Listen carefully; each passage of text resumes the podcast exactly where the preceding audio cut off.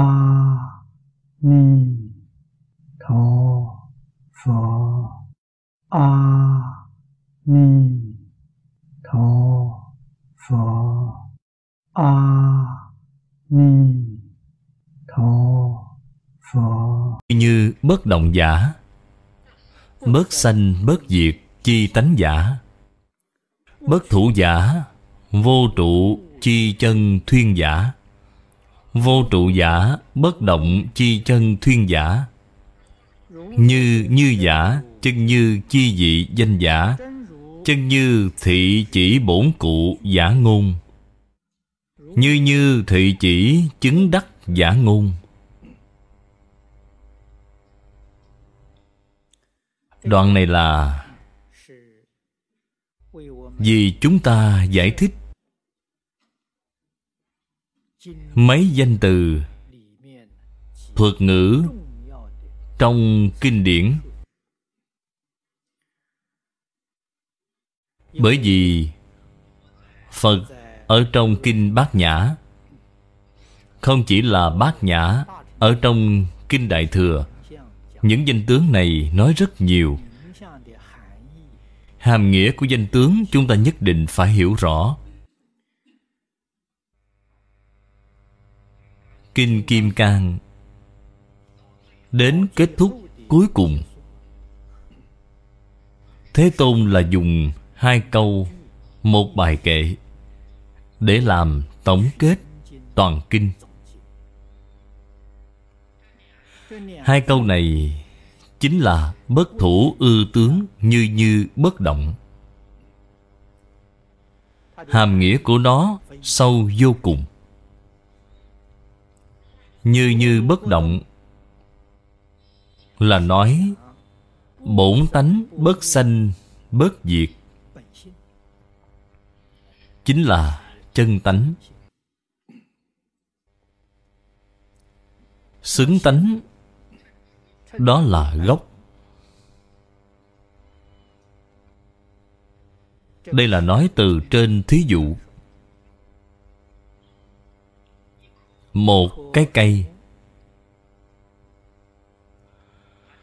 Gốc của nó, gốc là thân chính, đó là gốc.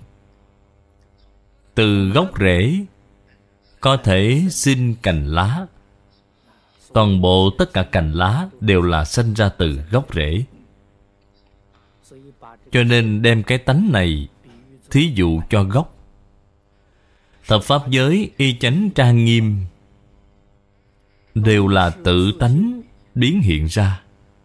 Hay nói cách khác, thập pháp giới y chánh trang nghiêm đều là những cành lá sanh ra từ trong gốc.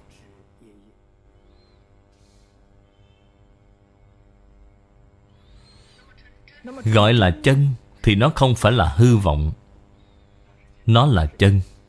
Nó thật ra ở trong tất cả pháp, chỉ có chân như bổn tánh là thật.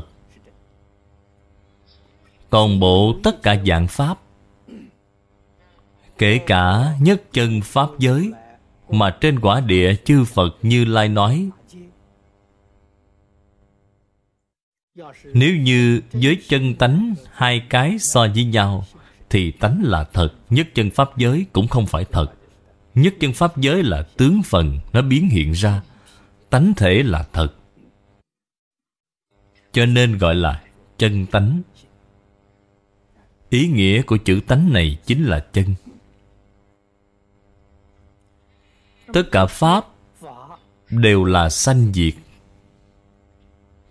Chỉ có ở trong chân tánh, không có sanh diệt.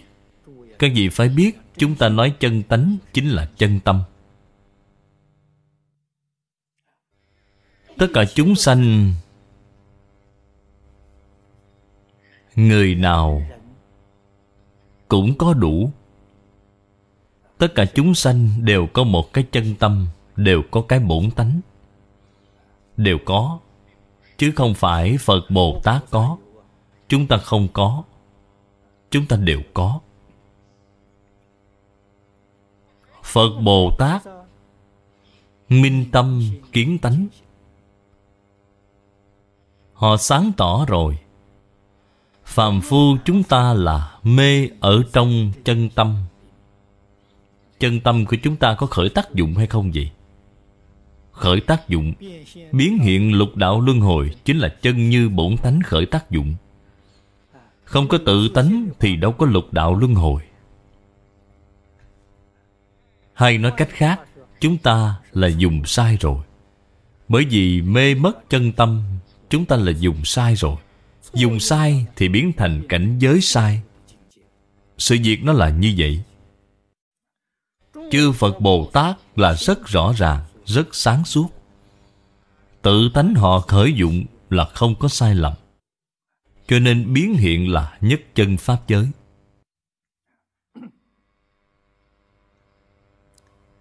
Phật dạy cho chúng ta vô trụ. Tại vì sao vô trụ vậy? Phần trước nói rất thấu triệt. Bởi vì tất cả hiện tướng đều không thể được. Không những là tướng không thể được, Mà tâm cũng không thể được. Đây thông thường nói chấp trước. Có năng chấp trước, sợ chấp trước. Năng phân biệt, sở phân biệt. Cái năng phân biệt là tâm. Chúng ta hiện nay nói tâm. Ba tâm không thể được. Cái năng chấp trước, Năng phân biệt không có. Cái bạn sở chấp trước, Sở phân biệt Là tướng cảnh giới bên ngoài. Chúng ta nói thập pháp giới y chánh trang nghiêm. Đây là tướng cảnh giới bên ngoài. Tướng cảnh giới là duyên sanh. Pháp do nhân duyên sanh không ngay nơi thể Hoàn toàn không thể được. Cái bạn sở chấp trước sở phân biệt Cũng không thể được. Đây là chứng tỏ Năng sở đều không thể được. Cho nên Phật dạy cho bạn vô trụ. Vô trụ là đúng rồi. Phật và Đại Bồ Tát Ở trong tất cả cảnh giới Họ không chấp trước. Vô trụ chính là không chấp trước. Không phân biệt, không chấp trước. Không khởi tâm, không động niệm. Phần trước đã nói qua với các vị rồi. Bất thủ chính là chân thuyên của vô trụ. Chân thuyên người hiện đại nó là chân lý. Nó có cái ý nghĩa này. Bất thủ là vô trụ. Tại vì sao lại có chấp trước vậy? thủ tướng? Cho nên phật dạy cho chúng ta, bất thủ ư tướng mới như như bất động. Ý nghĩa của thủ cũng là phan duyên. Cũng là ý nghĩa khởi tâm động niệm. Chúng ta ở trong tất cả hiện tướng, khởi tâm động niệm chính là thủ là trước rồi. Cho nên chữ trước này, cái thô rõ rệt, chúng ta nói bằng chấp trước rồi. Chúng ta có thể phát hiện được cái chấp trước vi tế đó, tự mình cũng không biết được. Ở trong vô tình, bạn thủ tướng, ở trong vô tình, bạn chấp trước rồi. Bạn đã trụ rồi, tâm đã có chỗ trụ. Vô tình là như vậy. Đây là tướng vi tế. Rất khó Phát hiện ra được. Đây là chúng ta phải biết. Phải lĩnh hội thật kỹ. Bất thủ, hay nói cách khác, Cũng chính là buông xả. Thật sự buông xả rồi. Phần trước Phật nói với chúng ta, Không những tất cả Pháp thế gian phải buông xả, Mà Phật Pháp cũng phải buông xả. Pháp còn phải xả hướng hồ phi Pháp. Nhưng mà các vị phải biết, Chúng ta hiện nay buông xả Đối với Pháp thế gian thì được, Phật Pháp không được buông xả. Vì sao vậy? Công phu của chúng ta chưa đến cái trình độ đó.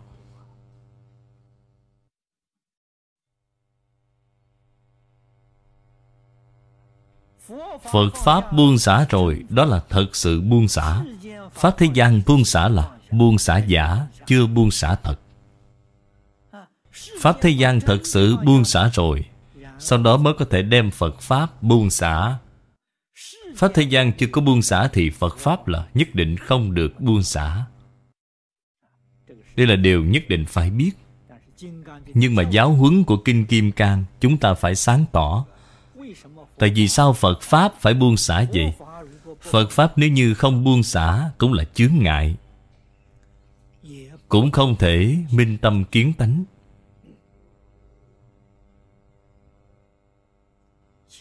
Phần trước nói rất rõ ràng. Tứ kiến, tứ tướng, Bạn thấy đều đầy đủ. Thế thì làm sao được? Cho nên bất thủ Hai cái chữ này quá quan trọng. Cũng chính là nói, Quyết định không được đem nó để ở trong tâm. Vô trụ Chính là chân lý của bất động.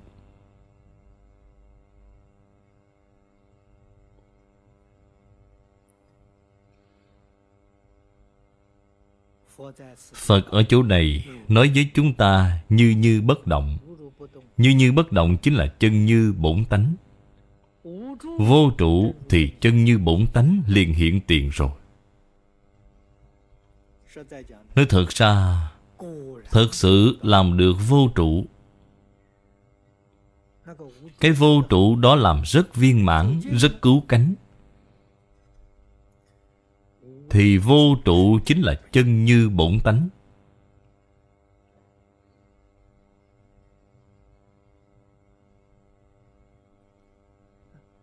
Như như Như như chính là chân như, Chính là bổn tánh. Tại vì sao trong kinh Vừa nói chân như, Vừa nói như như vậy? Chỗ này nói ra cho chúng ta rồi. Nói chân như Là nói tánh thể, Là nói tự tánh. Nói như như Là bạn nhìn thấy tánh rồi. Ở trong tông môn nói Minh tâm kiến tánh. Ý nghĩa của như như Chính là minh tâm kiến tánh. Hai chữ như này, Một cái là chân như một cái là tất cả hiện tướng Mà chân như biến hiện ra. Vừa mới nói rồi, Tướng đều là giả. Tánh là thật. Tánh là năng biến, Tướng là sở biến. Sau khi kiến tánh rồi, Họ liền biết. Hóa ra tướng chính là tánh Tánh chính là tướng. Tướng như kỳ tánh Tánh như kỳ tướng, Cho nên gọi là như như. Tánh tướng không hai. Đây gọi là như như. Như như là từ bên phía chứng đắc mà nói. Chính là người xưa dùng thí dụ nói, Dùng vàng làm đồ trang sức, Mọi đồ trang sức đều là vàng. Đến khi thật sự sáng tỏ rồi, Hóa ra đồ trang sức chính là vàng Vàng chính là đồ trang sức. Vàng với đồ trang sức là một không phải hai, Là cái ý nghĩa này, Là thí dụ cho cái ý nghĩa này. Cho nên danh tướng Ở trong hai câu này Chúng ta nhất định phải làm rõ ràng Như như, chi nghĩa, Minh kỳ, năng sở, song vong, Tịch chiếu, đồng thời, Vô tướng, Vô bất tướng. Nhân kỳ, tướng, bất tướng, giai vô, Thị dĩ, bất sanh, bất diệt, Như như, bất động. Phần trước là đem hàm nghĩa, Danh từ nói ra rồi.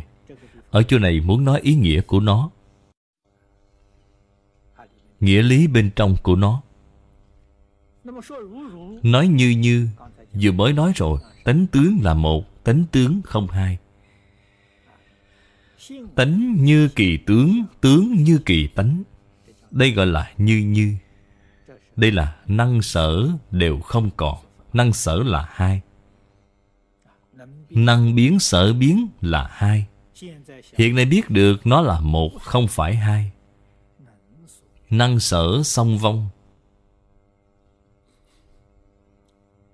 Có năng, có sở Cái gì phải nhớ kỹ.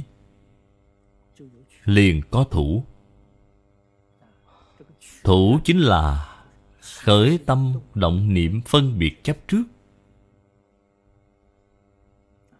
Liền có ngay. Tuy nó là vô cùng vi tế, Nhưng mà nó có. Quyết định có khởi tâm, Động niệm. Quyết định có phân biệt chấp trước. Đây là ý nghĩa của thủ. Nếu như không thủ, Thế là khởi tâm, động niệm, phân biệt chấp trước Đều không còn nữa. Đều không còn nữa, Cái tâm này liền thanh tịnh. Tịch chính là tịnh. Ý nghĩa của tịch chính là Quyết định không có vọng tưởng phân biệt chấp trước. Cái tâm này chính là tâm tịch tịnh. Tịch tịnh là chân tâm. Chính là chân như. Chính là bổn tánh. Chiếu là khởi dụng của tự tánh. Tánh có thể Có thể đương nhiên khởi tác dụng. Tịch và chiếu cũng là một, không phải hai. Người xưa dùng chiếc gương làm thí dụ. Chiếc gương rất sạch sẽ, Nó không có động. Tất cả tướng cảnh giới bên ngoài, Bên trong nó soi chiếu rất rõ ràng. Cho nên nó là đồng thời. Cái này chúng ta dễ dàng thể hội. Lại dùng nước làm thí dụ. Nước trong khi bình lặng không có sóng. Nó có tác dụng soi chiếu. Tướng cảnh giới bên ngoài cũng soi chiếu rất rõ ràng. Nước lúc bình lặng, Đó là tướng của tịch. Nếu như có sóng, Nó liền hết tịch ngay. Nổi sóng lên rồi Thì tác dụng chiếu của nó liền mất hết. Mặc dù vẫn có thể soi chiếu, Nhưng tướng mà nó soi chiếu Là bị vụn nát, Không phải hoàn chỉnh. Loại hiện tượng này chúng ta cũng có thể lĩnh hội được. Chúng ta thấy qua cái tướng này. Nước bình lặng là giống như chiếc gương vậy. Chân tâm bất động. Chân tâm là nước lúc bình lặng. Vọng tâm là nước lúc nổi sóng. Cho nên nó khởi tác dụng khác nhau. Vọng tâm đối với cảnh giới bên ngoài, Bạn không thể nhìn thấy được chân tướng của nó. Tức là tâm bạn đang động. Tâm bạn động càng kịch liệt Thì sóng đó sẽ càng lớn, Thì sẽ càng mê hoặc điên đảo. Cho nên Phật dạy chúng ta tu định. Tu tâm thanh tịnh, Tu tâm bình đẳng. Tâm quả thật đến thanh tịnh bình đẳng rồi. Cái gì nên biết? Tâm thanh tịnh bình đẳng Chính là chân tâm của mình. Chính là bổn tánh của mình. Vào lúc này nó khởi tác dụng Chính là chiếu, Gọi là soi chiếu. Dùng chiếu Chính là Ở trong cái thấy này của bạn, Không có phân biệt, Không có chấp trước. Cái thấy của Phạm Phu Đều có phân biệt chấp trước. Phân biệt chấp trước cái thấy đó, Gọi là tình kiến. Tình là gì vậy? Tình cảm. Bạn có kèm theo tình thức cái thấy đó. Kiến văn giác tri Đều kèm theo phân biệt chấp trước. Cái này là sai rồi, Không thể nhìn thấy chân tướng. Những gì bạn thấy là vọng tướng, Không phải chân tướng. Lìa khỏi tất cả vọng tưởng phân biệt chấp trước. Những gì bạn nhìn thấy đó là chân tướng. Nói thật ra, chân tướng với vọng tướng Cũng không có phân biệt. Chân vọng không hai. Không phải nói lìa khỏi vọng tướng ra, ngoài ra còn có cái chân tướng. Thế là bạn sai rồi. Là cùng một cái tướng như vậy, chúng ta thấy là vọng tướng phật bồ tát thấy là chân tướng.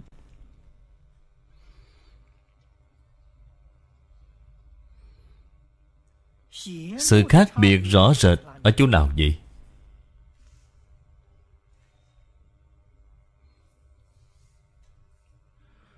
Trong kinh kim cang, nói rất tường tận, rất thấu triệt. Phàm phu nhìn thấy cái tướng này, thí dụ chúng ta nhìn thấy cái chậu hoa trước mặt này, nhìn thấy rất ưa thích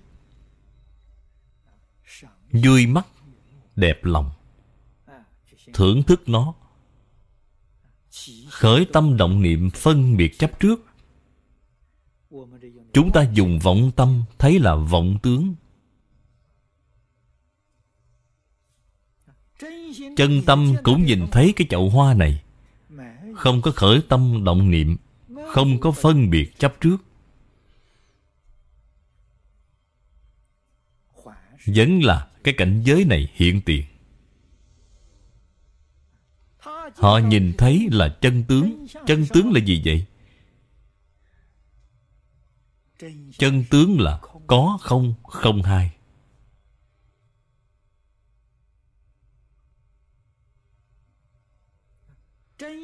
Chân tướng là cái hoa này, bất sanh, bất diệt.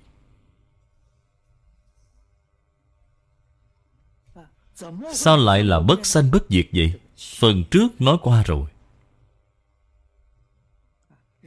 Người ta nhìn thấy cái chân tướng này, nhìn thấy đây là cái gì vậy?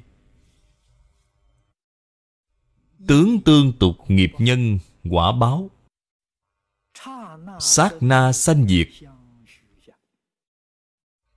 Đây là nhìn thấy chân tướng. Bởi vì tốc độ sanh diệt của nó quá nhanh. Chắc chắn là hơn một cái khẩy móng tay có 60 sát na, Một sát na có 900 lần sanh diệt, Còn hơn 900 lần sanh diệt này. Cái này ở phần trước đã báo cáo qua với các chị rồi. Trong một sát na có hàng trăm triệu lần sanh diệt trong kinh lăng nghiêm nói ngay đó sanh ra ngay đó diệt mất. Tùy chúng sanh tâm ứng sở tri lượng. Phật bồ tát nhìn thấy. Phật bồ tát biết sự việc nó là như vậy. Đây là nhìn thấy chân tướng. Người nhìn thấy chân tướng, họ có thủ hay không vậy? Không thủ. Có trụ hay không? Không trụ. Vì sao vậy? Không ngay nơi thể, hoàn toàn không thể được. Họ thủ cái gì? Họ trụ cái gì chứ? Cho nên tâm của họ vĩnh viễn là tịch tịnh. Tác dụng của họ dính diễn là chiếu kiến. Trong bát nhã tâm kinh nói, Bồ Tát quán tự tại soi thấy năm uẩn đều không. Năm uẩn chính là giảng Pháp. Tất cả Pháp thế xuất thế gian, Dùng năm uẩn để làm đại biểu. Năm uẩn đều không Chính là giảng pháp đều không. Giảng pháp đều hoàn toàn không thể được. Tịch chiếu đồng thời. Vào lúc này tự tánh khởi dụng. Tất cả hiện tướng là gì vậy? Vô tướng, vô bất tướng. Vô tướng. Không những thể. Tất cả tướng này không ngay nơi thể. Không có tự tánh. Đây là vô tướng. Thông thường là nói như vậy. Cái cách nói này mọi người dễ hiểu. Chúng ta kinh kim cang giảng đến chỗ này, cần phải thâm nhập sâu hơn một tầng nữa. Ngay nơi tướng, tức là không. Là cái hiện tướng này bày ngay trước mặt. Cái hiện tướng này là không tịch.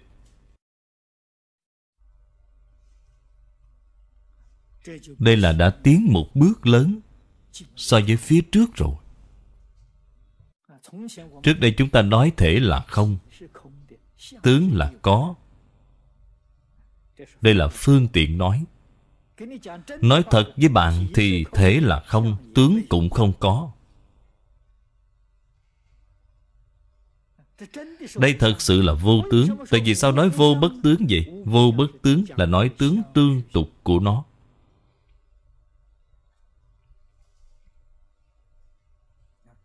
Nó có tướng tương tục.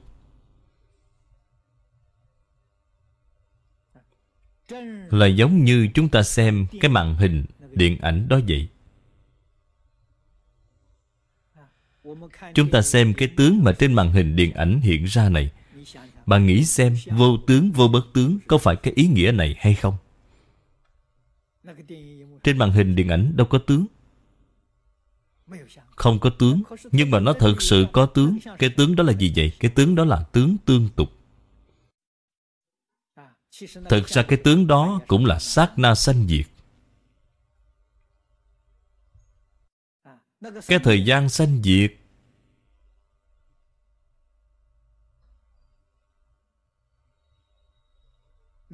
rất dài.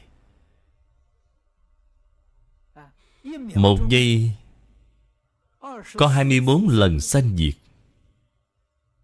Là một giây, Cái phim âm bản, Điện ảnh chiếu lên 24 tấm.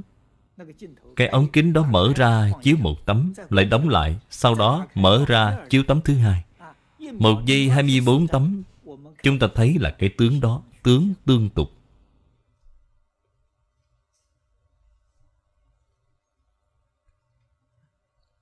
Một giây 24 tấm chiếu trên màn ảnh Là đã lừa được chúng ta rồi. Chúng ta liền cho rằng cái đó là thật. Phật nói cho chúng ta biết, Cái hiện tướng trước mắt chúng ta đây Là hoàn toàn giống như hiện tướng trên màn ảnh vậy. Nó là hình phẳng. Chúng ta đây là hình lập thể.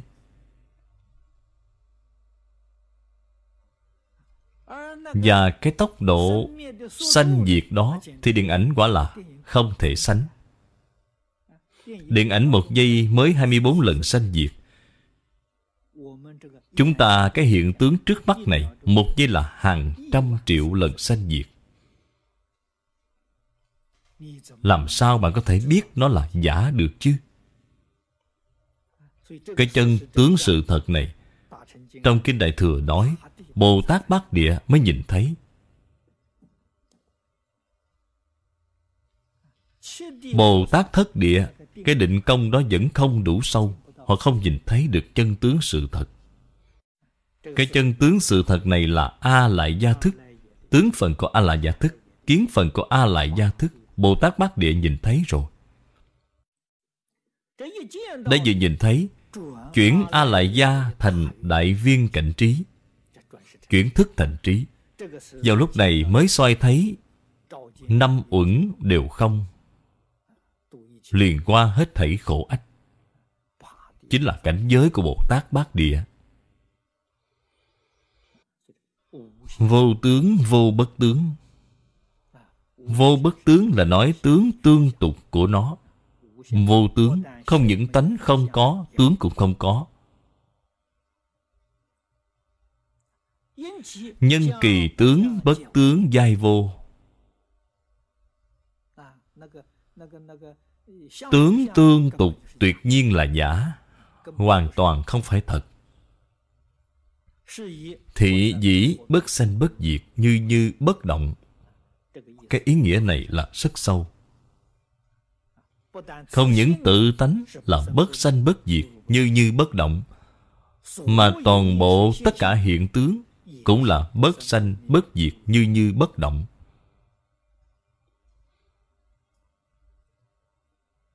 Các vị có thể thể hội được cái ý nghĩa này, Có thể khế nhập được cái cảnh giới này.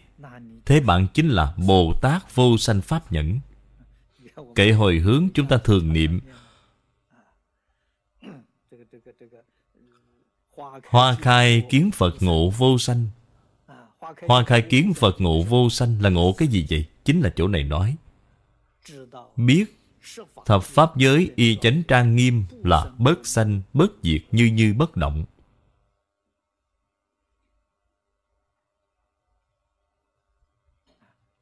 cái ý nghĩa này thật sự là có độ sâu tương đối phải thể hội thật tỉ mỉ nếu như bạn thật sự hiểu được một chút rồi thọ dụng rất lớn. Cái thọ dụng này giúp bạn buông xả, không có gì không thể buông xả.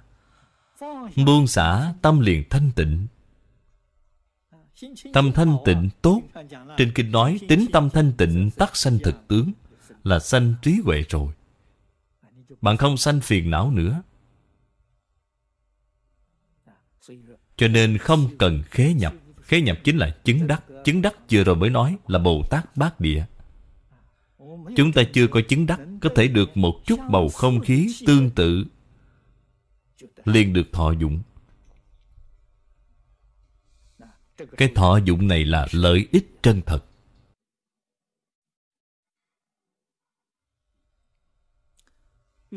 Viên giác kinh viết nhất thiết chư chúng sanh, vô thủy, quyển vô minh. Giai tùng chư như lai, viên giác tâm kiến lập. Do như hư không hoa, y không nhi hữu tướng. Không hoa nhược phục diệt, hư không bổn bất động. Thử viên giác tâm thị tức sanh phật, bổn cụ chi tánh thể. Không hoa, dụ chúng sanh, vô minh, bất giác, chi huyện tướng. Không hoa, nhược diệt, dụ, vô minh diệt. Hư không, bất động, dụ, tánh, bổn, bất động. Trong kinh viên giác nói cái đoạn này. Có thể làm chú giải cho bất thủ, ư tướng, như như bất động ở chỗ này.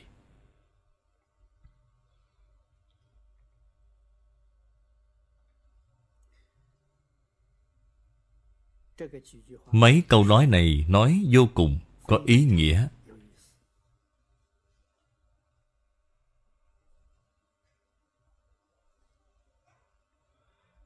Mỗi một chữ đều diệu cực kỳ. Nhất thiết chư chúng sanh. Đây là nói chúng sanh thập pháp giới. Ở trong thập pháp giới có phật. Vị phật đó cũng là chúng sanh.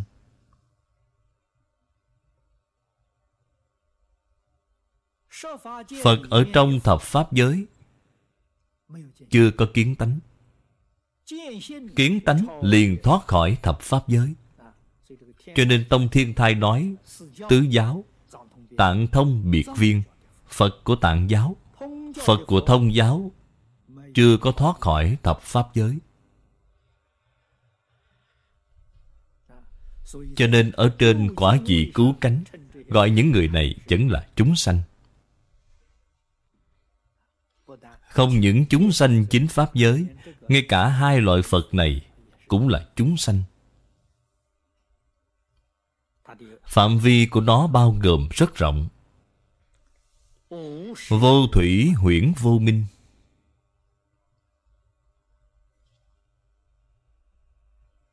Câu nói này rất khó hiểu. Sao gọi là vô minh vậy? Ý nghĩa của cái danh từ này, chúng ta phải thật tin tưởng. Minh là sáng tỏ. Đối với toàn bộ vũ trụ nhân sanh, quá khứ vô thủy, vị lai vô chung, bạn thấy đều sáng tỏ. Không có gì là không sáng tỏ đó gọi là minh. Hiện nay thấy đều không biết. Đó gọi là vô minh. Minh là tánh đức. Cũng chính là nói là bản năng của bạn. Bạn vốn dĩ đều biết. Không có gì không biết. Quá khứ vô thủy, vị lai vô chung Bạn thấy đều biết. Người hiện nay nó là thần thông Bằng thần thông quảng đại. Không có người nào có thể sánh bằng bạn. Nhưng mà bạn hiện nay cái thần thông này Không có. Đây gọi là vô minh. Tại vì sao cái năng lực này Mất hết vậy? Tâm bạn động rồi. Là giống như nước vậy. Lúc không động Thì giống như chiếc gương soi soi rất rõ ràng, Không có gì không sáng tỏ, Đó gọi là minh. Minh đức. Hiện nay tâm vừa động, Khởi tâm động niệm Là động rồi, Động là nổi sóng Nổi sóng thì soi bên ngoài, soi không rõ ràng, Cái minh này liệt mất hết rồi. Vô minh từ đâu mà có vậy? Tâm động. Một niệm bất giác. Bất giác chính là tâm động. Mà khởi vô minh. Vậy liền gọi là phu minh. Nhưng mà bạn phải biết, Vô minh không phải là thật, Là huyễn. Vô minh cũng là mộng huyễn, bọt bóng, Không phải thật.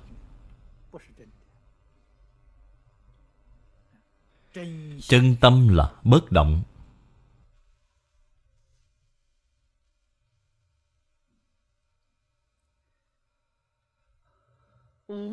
Hai chữ vô thủy dùng rất hay.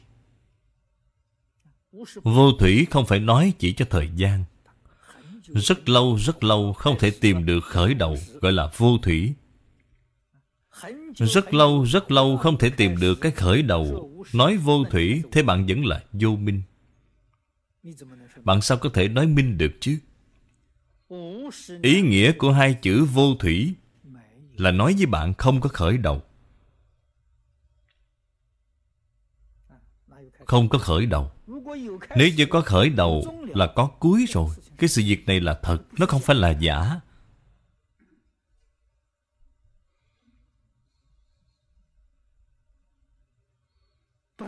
vốn dĩ không có khởi đầu, cũng không có một cái kết thúc. Nó là giả, nó không phải là thật. Là giống như nằm mộng vậy.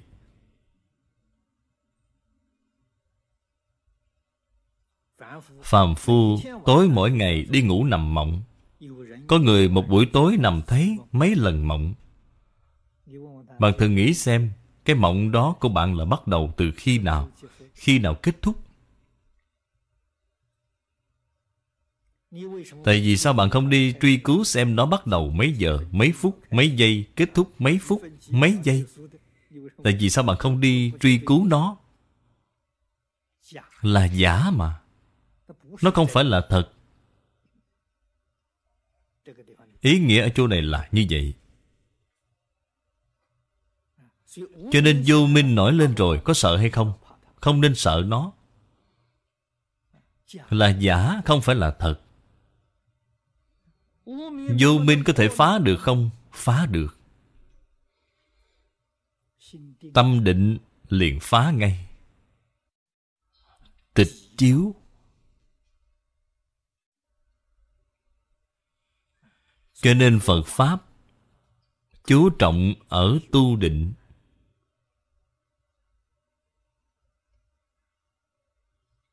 Phải hiểu rõ cái đạo lý này bởi vì chân tâm bạn là bất động, Cho nên bảo bạn tu định. Tu định cái gì phải nhớ kỹ. Không phải bảo bạn mỗi ngày ngồi xếp bằng diễn bích. Cái đó không có tác dụng.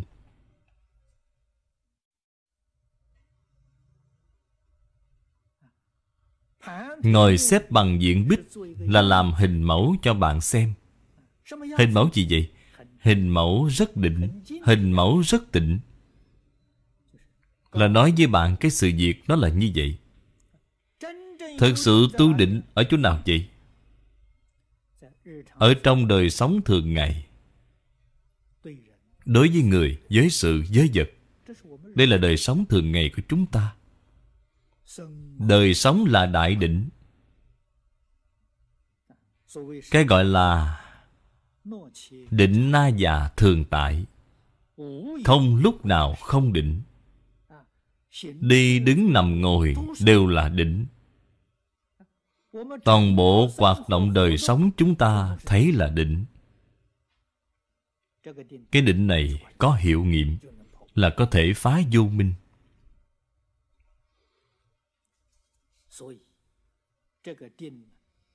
Cho nên cái định này không phải dạy bạn thân định, Là dạy bạn tâm định. Tâm làm sao định vậy? Ở trong tất cả hoạt động, Không khởi tâm, Không động niệm, Không phân biệt, Không chấp trước Là định rồi.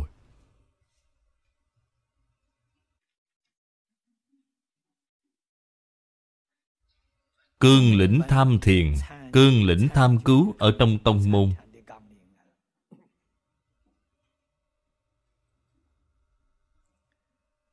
Không thể lìa khỏi lục tổ đàn kinh. Thiền tông Trung Quốc Là lấy kinh kim cang và đàn kinh Làm y cứ chủ yếu nhất.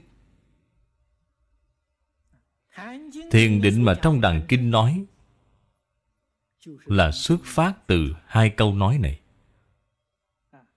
Lục tổ giải thích ở trong đàn kinh. Ngoài không dính tướng gọi là thiền. Trong không động tâm gọi là định. Có thể thấy cái thiền định đó không phải chủ trương ngồi xếp bằng diễn bích lục tổ ở hoàng mai 8 tháng.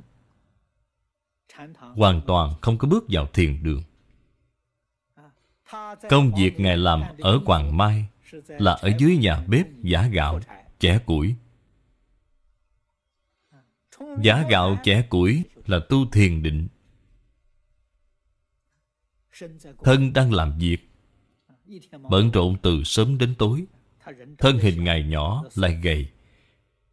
Giá gạo cần phải có sức. Đạp giả không có sức, Ngài dùng đá Để buộc vào thân, Để tăng thêm trọng lượng đạp giả. Toàn thân Ngài đều động Tâm bất động. Cái thiền định đó là tu như vậy. Cho nên chúng ta biết được Hai câu nói mà Ngài nói này là xuất phát từ chỗ này. Ngoài không dính tướng, Chính là bất thủ ư tướng. Trong không động tâm, Chính là như như bất động. Nghe là từ hai câu nói này mà ra. Ngài khai ngộ từ Kinh Kim Cang. Cương lĩnh tu học của bản thân Và hướng dẫn học trò của Ngài. Nguyên lý, nguyên tắc Đều không có lìa khỏi Kinh Kim Cang. Trước đây có một số đồng tu muốn học Kinh Kim Cang, Tôi đều khuyên họ, Trước tiên hãy đọc Lục Tổ Đằng Kinh có nền tảng của đặng kinh. Sau đó hãy đọc kinh kim cang, thì mới tương đối có một chút lãnh ngộ. Nếu không thì kinh kim cang rất không dễ hiểu. Thật sự từng câu từng chữ hàm chứa vô lượng nghĩa. Bạn không hiểu thì bạn không được thọ dụng. Cho nên chúng ta phải biết, lục đạo luân hồi là sinh ra từ trong vô minh. Thập pháp giới cũng là sinh ra từ trong vô minh. Vô minh là giả. Bạn biết, năng sanh là giả, thì thập pháp giới lục đạo, sở sanh đâu phải là thật được chứ? Không có cái đạo lý này. Cái này ở phía trước đã báo cáo qua cho các chị rồi bạn có vọng tưởng, Liền có thập pháp giới. Bạn có chấp trước, Liền có lục đạo luân hồi. Cho nên phá chấp trước, Liền ra khỏi lục đạo. Đoạn vọng tưởng, Liền ra khỏi thập pháp giới.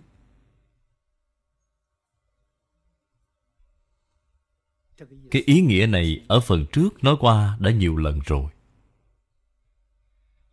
nếu nương theo kinh văn của bản kinh mà nói, Phật nói với chúng ta tứ tướng, tứ kiến. Lìa tứ tướng, Liền thoát khỏi lục đạo. Lục đạo là do dính tướng biến hiện ra. Lìa tứ kiến, Liền thoát khỏi thập pháp giới. Người này liền đi đến nhất chân pháp giới. Nhất chân pháp giới, Trong Kinh Hoa Nghiêm gọi là Pháp thân đại sĩ.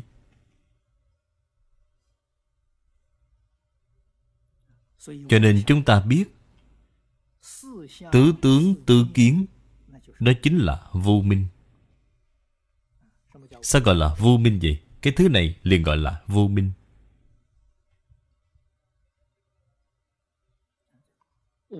Vô thủy huyễn vô minh. Nó hoàn toàn không có khởi đầu. Chỉ là một niệm bất giác. Vậy thì liền khởi vô minh.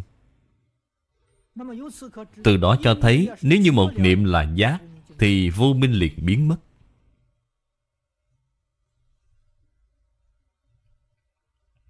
Phàm phu có thể lập tức thành Phật. Đâu có cần phải trải qua thứ lớp.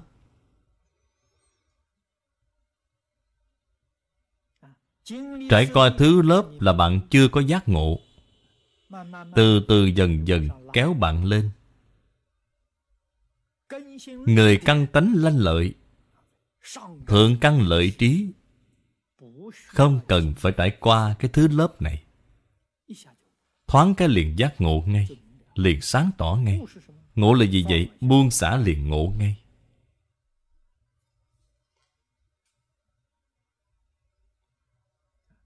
Người căn tánh trung hạ, Họ không thể buông xả triệt để, Không thể bỗng chốc buông xả ngay.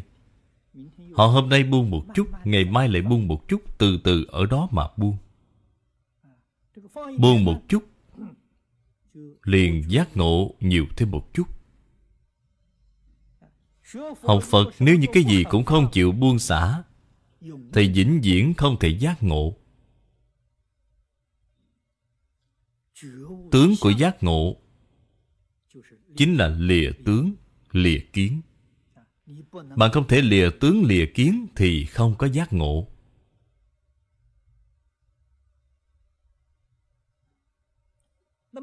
Vô thủy huyễn vô minh Giới nhất thiết chư chúng sanh. Từ đâu mà có gì? Đều lập nên từ tâm viên giác Của chư Như Lai.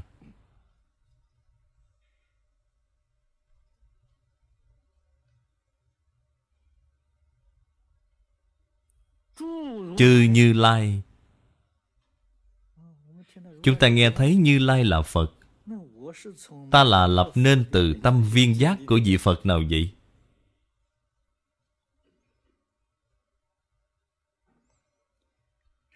Chư Như Lai ở chỗ này Chính là hết thảy chư chúng sanh ở phía trước.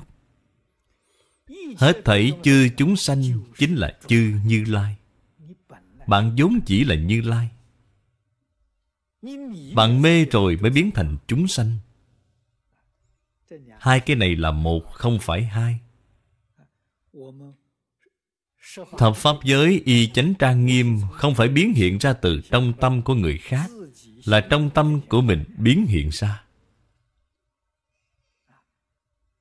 Vốn dĩ là cái tâm viên giác. Hiện nay bởi vì bạn đã mê tâm viên giác rồi, Liền biến thành chúng sanh, Liền biến thành vô minh, Liền biến thành thập pháp giới, Biến thành lục đạo sự việc nó là như vậy.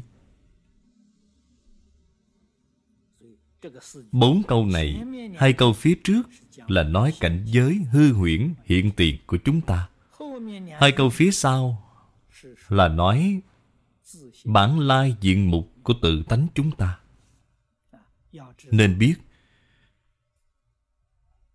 Chúng ta ngày nay nói Vũ trụ nhân sanh. Vũ trụ nhân sanh từ đâu mà ra vậy? Là do mê mất tự tánh biến hiện ra. Lìa khỏi tự tánh, Quả thật là không có một pháp có thể được. Biến hiện những cảnh giới này, Nếu như bạn nhận thức rõ ràng, Thế thì không ngại, Là không ngại sự. Cái gọi là lý sự vô ngại Sự sự vô ngại. Sợ nhất là bạn nhận sai rồi. Nhận sai rồi Thế thì sinh ra chướng ngại, Nghiêm trọng. Cái chướng ngại này là khổ thọ.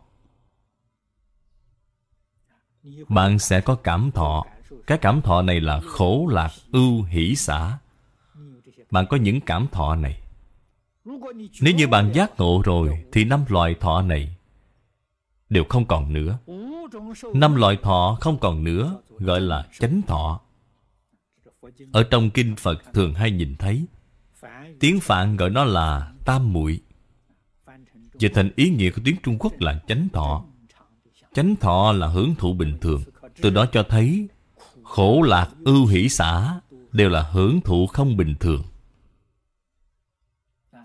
Hưởng thụ của lục đạo thập pháp giới Đều không bình thường.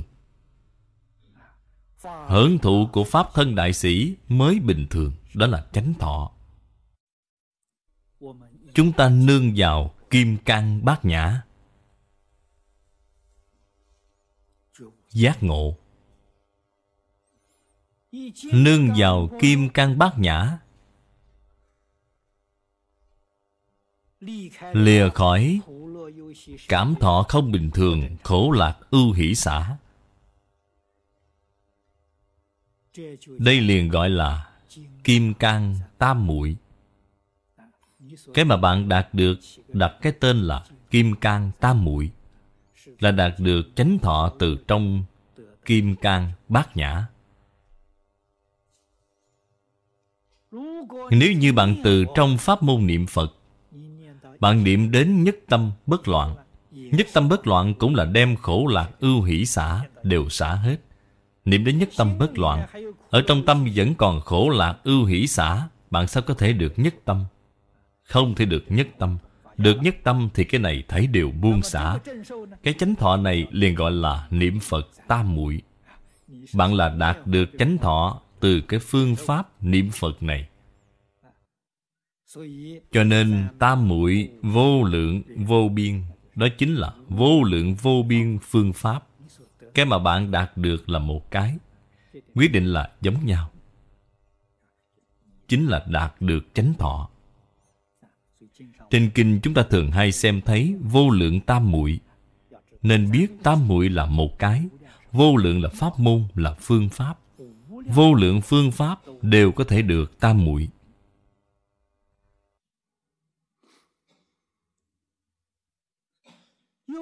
Do như hư không hoa Phía dưới dùng thí dụ để nói.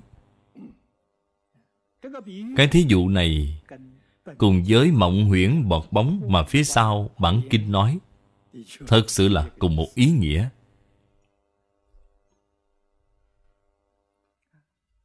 Hư không hoa, Nương vào không mà có tướng. Hư không, Làm gì có hoa chứ? Là mắt bị bệnh rồi. Liền nhìn thấy hư không có hoa. Con mắt bị bệnh cũng là việc thường tình. Tôi nghĩ có lẽ mọi người đều có cái kinh nghiệm này. Là mắt bị bệnh. Quả thật nhìn thấy có hoa ở trong hư không. Người mắt bệnh thì nhìn thấy, người mắt khỏe không nhìn thấy. Buổi tối nhìn ánh đèn. Người bị bệnh mắt Tôi từng bị bệnh mắt Nên có cái kinh nghiệm này. Nên trong kinh nói, Tôi rất hiểu rõ, Rất hiểu. Buổi tối nhìn ánh đèn. Trên đèn có cái dần. Có cái tướng dần tròn. Người mắt khỏe không nhìn thấy? Không có. Người bệnh mắt sẽ nhìn thấy. Cái thí dụ này là gì vậy? Là giả, Hư huyễn Giống dĩ không có, Là do bản thân bạn mắt có bệnh. Nhìn thấy cái hình ảnh này. Cái vần này với hoa, đều là sinh ra từ trong không trung. Thật sự không có cái sự việc này. Không trung hoàn toàn không có cái hoa này ra vào.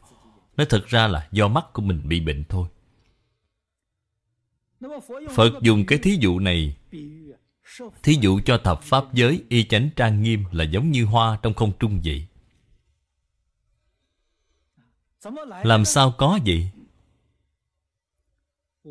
Vô minh chính là trạng thái bệnh, chính là không khỏe mạnh.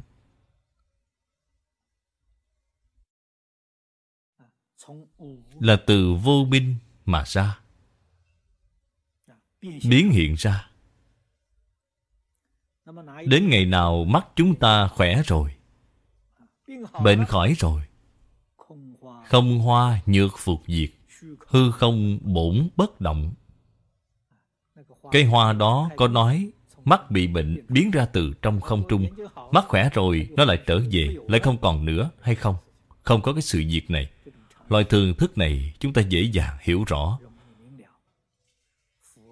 Phật dùng cái này để thí dụ thập pháp giới y chánh trang nghiêm là giống như hoa trong không trung vậy khi bạn mê, nó có. Khi bạn có vô minh, liền có. Liền hiện cái tướng này. Vô minh nếu như đoạn rồi, liền biến mất. Cái hiện tướng này liền không còn nữa. Vĩnh gia đại sư ở trong chứng đạo ca nói, rõ ràng trong mộng có sáu cõi sáu cõi chính là lục đạo luân hồi. Giác rồi không không cả đại thiên. Đây là chứng tỏ lục đạo thập pháp giới là cảnh giới trong mộng. Sau khi giác ngộ rồi, không những lục đạo không còn nữa, mà thập pháp giới cũng không còn.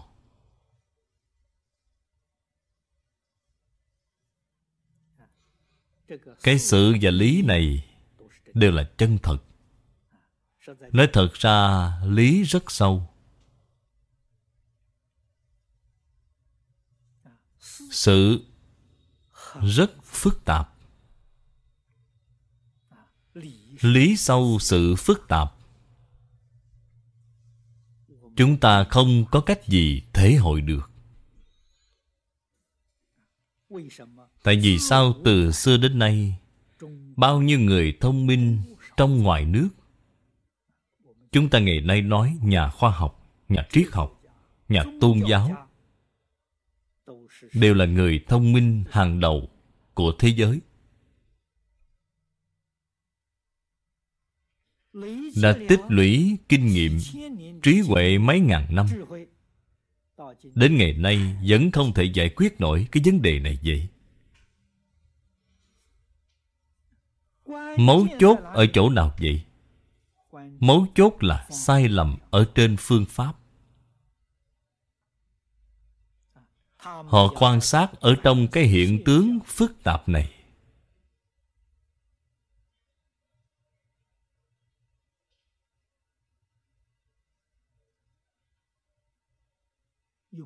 Dùng suy nghĩ dùng phân biệt. Hay nói cách khác ở trên kinh phật này nói vẫn là dùng tâm ý thức như cũ. Tâm ý thức là vọng tâm. Cái thứ này, thập pháp giới lục đạo là do vọng tâm biến hiện. Bạn lại dùng vọng tâm để nghiên cứu nó. Bạn có thể đem nó làm rõ ràng hay sao? Là không thể, càng nghiên cứu càng nhiều. Nó là do tâm bạn biến hiện ra, càng biến càng phức tạp, càng biến càng nhiều vĩnh viễn không thể có được đáp án. Chỗ cao siêu của phật bồ tát là hoàn toàn ngược lại với phương pháp họ dùng. Phật bồ tát dùng định ở trong tất cả pháp không phân biệt, không chấp trước, không khởi tâm, không động niệm. Làm cho cái tâm này giống như nước vậy, khiến cho nó từ từ tỉnh lại, từ từ bình lại. Khi đến lúc bình tĩnh thì hoát nhiên đại ngộ. Soi thấy rất rõ ràng, rất minh bạch. Thế gian những người thông minh này, Họ vào nghiên cứu, Trong cái tâm đó vẫn là nổi sống Dùng cái tâm nổi sống đó đi Nghiên cứu cảnh giới bên ngoài Thì làm sao có thể được chứ? Chỗ khác nhau giữa Phật Pháp Cùng với thế Pháp là chỗ này.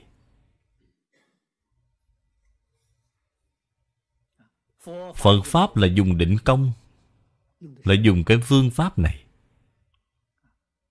Mục đích của nó là khôi phục bản năng của mình. Bản năng là không có gì không biết, Không có gì không thể. Đây là bản năng.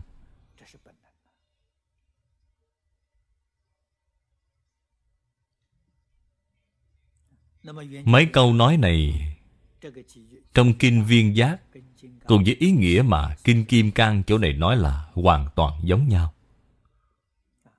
Cho nên bên dưới chú thích ra rồi, Viên giác tâm. Viên là viên mãn, Giác là giác ngộ. Chân tâm là giác ngộ viên mãn. Không có một mảy may chướng ngại. Vũ trụ nhân sanh Bản thân chúng ta đời quá khứ, đời vị lai. Quá khứ vô thủy, vị lai vô chung. Nói đến không gian Không có bờ mé.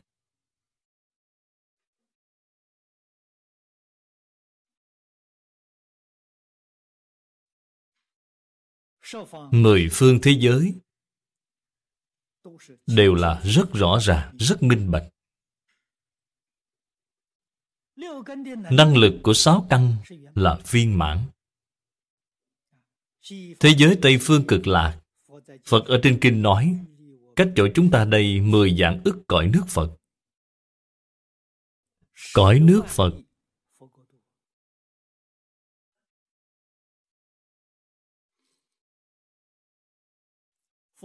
Chính là phạm vi giáo hóa của một vị Phật.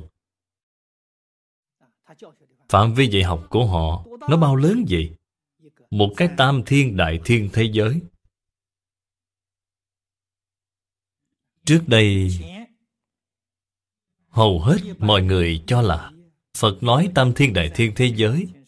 Đại khái là nhà thiên văn học hiện đại, Phát hiện hệ ngân hà.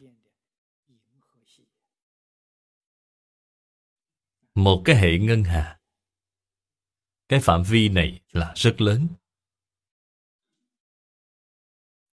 Cận đại, cư sĩ Hoàng Niệm Tổ, ông cũng là nhà nghiên cứu khoa học. Ông ở phía sau, chú giải Kinh Vô Lượng Thọ, có một bài văn thảo luận cái vấn đề này. Cách nhìn của ông, một cái hệ ngân hà, ở trên Kinh Phật nói là một đơn vị thế giới. Không phải đại thiên thế giới. Ông nói rất có đạo lý. Ở trong một cái đại thiên thế giới, có bao nhiêu đơn vị thế giới vậy? Phật ở trên kinh nói với chúng ta, một ngàn cái đơn vị thế giới, gọi là một cái tiểu thiên thế giới. Tiểu thiên thế giới như vậy lại tập hợp một ngàn cái nữa gọi là trung thiên thế giới. Sau đó tiếp tục một ngàn cái trung thiên thế giới gọi là một cái đại thiên thế giới. Đây là khu vực giáo hóa của một vị Phật. Chúng ta thử nhân lên liền biết một ngàn nhân một ngàn là nhân thêm một ngàn một tỷ cái. Theo cách nói này của ông, một tỷ cái hệ ngân hà mới là một cái đại thiên thế giới, một cõi Phật. Thế giới cực lạc, cách chúng ta mười dạng ức cõi Phật. Chúng ta thật là không dám tưởng tượng. Cái khoảng cách này quá xa, quá xa rồi. Thế giới Tây Phương cực lạc bên đó tình trạng ra làm sao? Mắt của chúng ta nhìn thấy rất rõ ràng.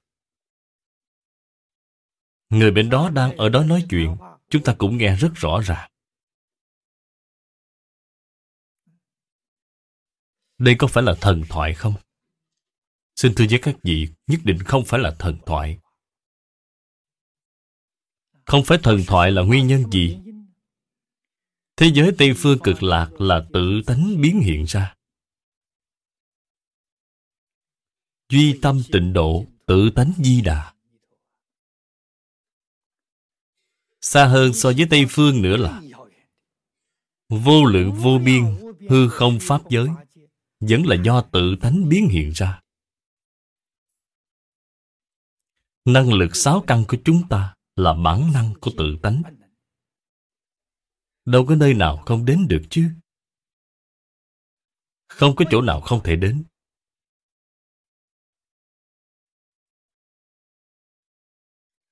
Cho nên Phật Pháp dạy cho chúng ta Không có gì khác Là khôi phục bản năng mà thôi Phật có cho chúng ta chút gì hay không?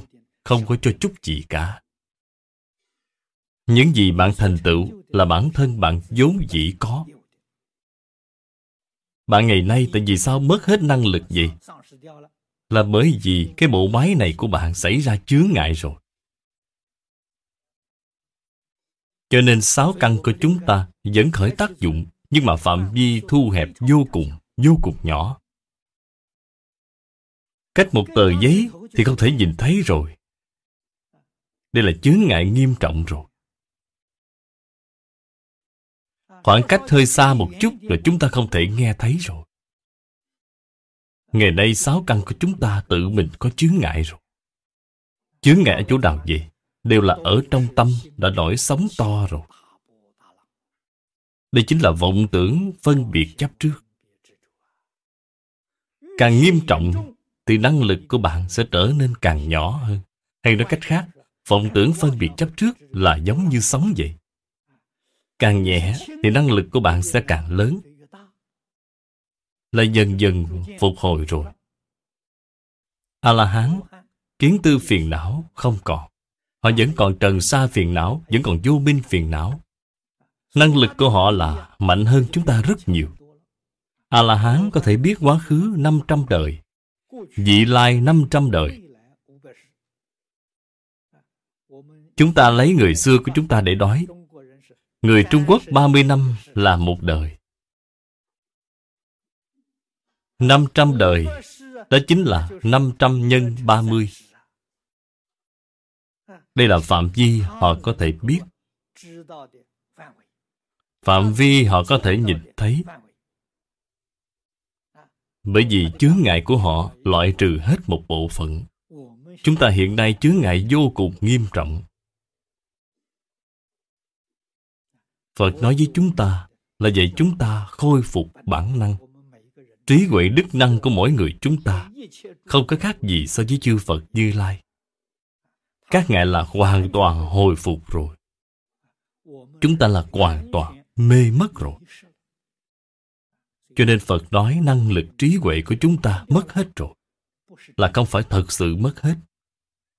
Thật sự mất hết, thế thì không gọi là chân tánh. Không phải thật sự mất hết. Là có chướng ngại mê mất thôi. Cũng như là mặt trời vậy. Chúng ta hôm nay trời âm u không nhìn thấy mặt trời. Có phải mặt trời mất hết không? Không phải vậy. Bị tầng mây che phủ đi thôi. Mặt trời hoàn toàn không bị mất đi. Do tầng mây chứng ngại mà thôi. Tầng mây này không còn nữa. Không phải là hồi phục rồi sao? Chỉ cần đem vọng tưởng phân biệt chấp trước, ở trong tâm chúng ta. Chúng ta bình thường nói, khởi tâm động niệm phân biệt chấp trước cái này mọi người dễ hiểu. Chỉ cần đem cái thứ này loại trừ đi, thì trí huệ đức năng của chúng ta liền hồi phục ngay. Bạn loại trừ một phần, liền hồi phục một phần. Loại trừ hai phần, liền hồi phục hai phần.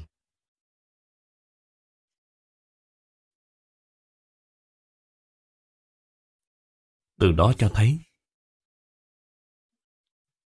Phật có ân đức Có đại ân đại đức đối với chúng ta. Nếu không phải Phật đem cái sự thật này nói cho chúng ta biết, thì chúng ta làm sao biết cái sự việc này? Không biết được. Phật nói cho chúng ta biết rồi. Phật hy vọng chúng ta hồi phục. Phật không thể giúp chúng ta hồi phục. Cái này các vị nhất định phải biết. Mê là chúng ta tự mình mê. Không phải Phật làm chúng ta mê. Ngộ vẫn là phải tự mình ngộ. Phật không thể giúp chúng ta ngộ được. Phật chỉ có thể đem chân tướng sự thật nói cho chúng ta biết. Phương pháp giác ngộ nói cho chúng ta biết. Công phu sau đó phải tự mình làm. Làm thế nào vậy? Ở trong đời sống, đối với người, với sự, với vật. Phải chân thật, không khởi tâm, không động niệm, không phân biệt, không chấp trước.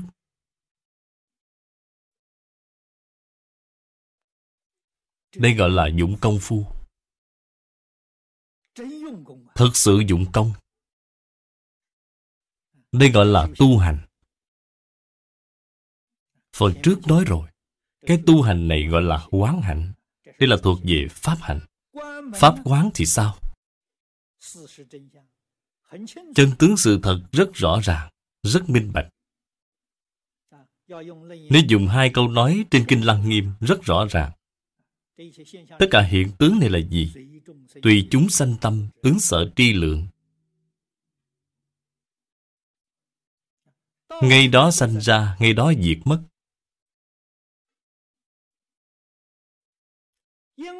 Bởi vì nó là ngay đó sanh ra, ngay đó diệt mất. Cho nên Phật dạy chúng ta nên không có chỗ trụ. Nó là không, mà không thể được, cái gì cũng không thể đạt được. Cái thế gian này không có thứ gì bạn có thể đạt được cả. Ngay cả cái thân thể của mình, ngay cả tư duy tưởng tượng của mình, cái tâm đó cũng là giả. Cũng không thể được, cho nên bạn nhất định phải hiểu rõ.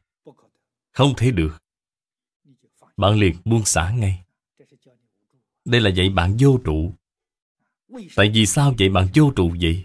Tại vì sao vậy bạn buông xả vậy? Nó có đạo lý ở trong đó. Nếu bạn không chịu buông xả, hay nói cách khác là bạn không chịu từ bỏ luân hồi. Là bạn không chịu từ bỏ địa ngục ngạ quỷ súc sanh. Thế thì bạn phải nhận thôi. Đây là dạy bạn buông xả. Bởi vì tùy chúng sanh tâm ứng sở tri lượng, Cho nên dạy bạn nhi sanh kỳ tâm.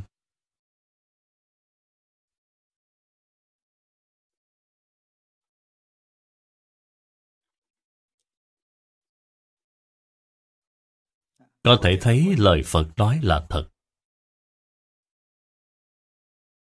Lời Phật nói hoàn toàn là chân tướng sự thật. Phật không ép buộc chúng ta.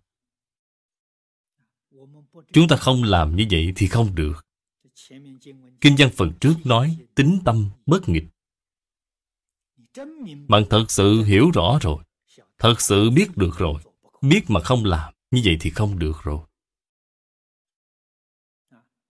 Nếu không làm như vậy, chúng ta vĩnh viễn không thể thoát lục đạo luân hồi vĩnh viễn không thể thoát khỏi cái cuộc sống khổ hiện nay.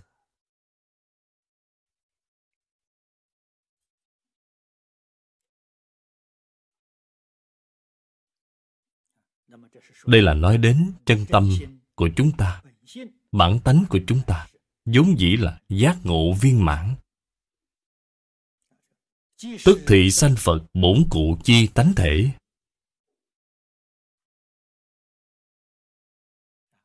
Tất cả chư Phật chứng được. Chứng được vốn dĩ là của mình.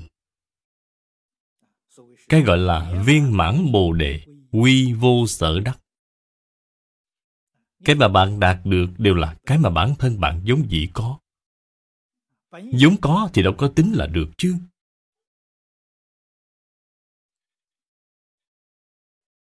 Tất cả chúng sanh tuy mất hết rồi Mất hết thì vừa rồi mới nói là mê mất chứ không phải thật sự mất hết. Chỉ cần không mê, Lập tức liền hồi phục ngay Phá mê khai ngộ, Lập tức liền hồi phục ngay Bồ Tát Mã Minh ở trong khởi tính luận nói với chúng ta, Bổn giác vốn có. Bổn giác chính là tự tánh. Đức năng đầy đủ ở trong tự tánh, vốn dĩ đã có sẵn. Bất giác vốn không. Huyễn vô minh. Đó là bất giác, đó là vốn không có.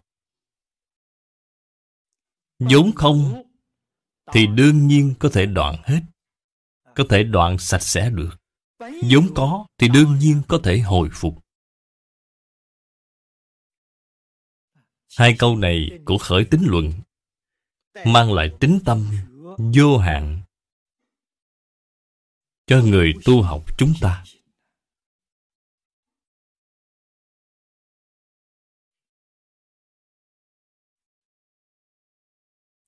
Không hoa dụ chúng sanh chô minh bất giác chi huyện tướng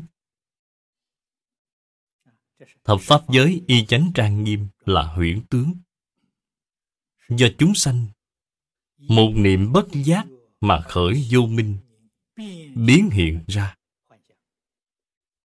Là giống như mắt bị bệnh nhìn hoa đốm trong không trung vậy. Cái ý nghĩa này là giống nhau. Không hoa nhược diệt, chủ vô minh diệt. Bởi vì năng biến và sở biến là một, không phải hai. Vô minh diệt rồi, hoa trong hư không liền diệt. Hoa trong hư không diệt rồi, vô minh liền diệt. Khởi là đồng thời, diệt cũng là đồng thời.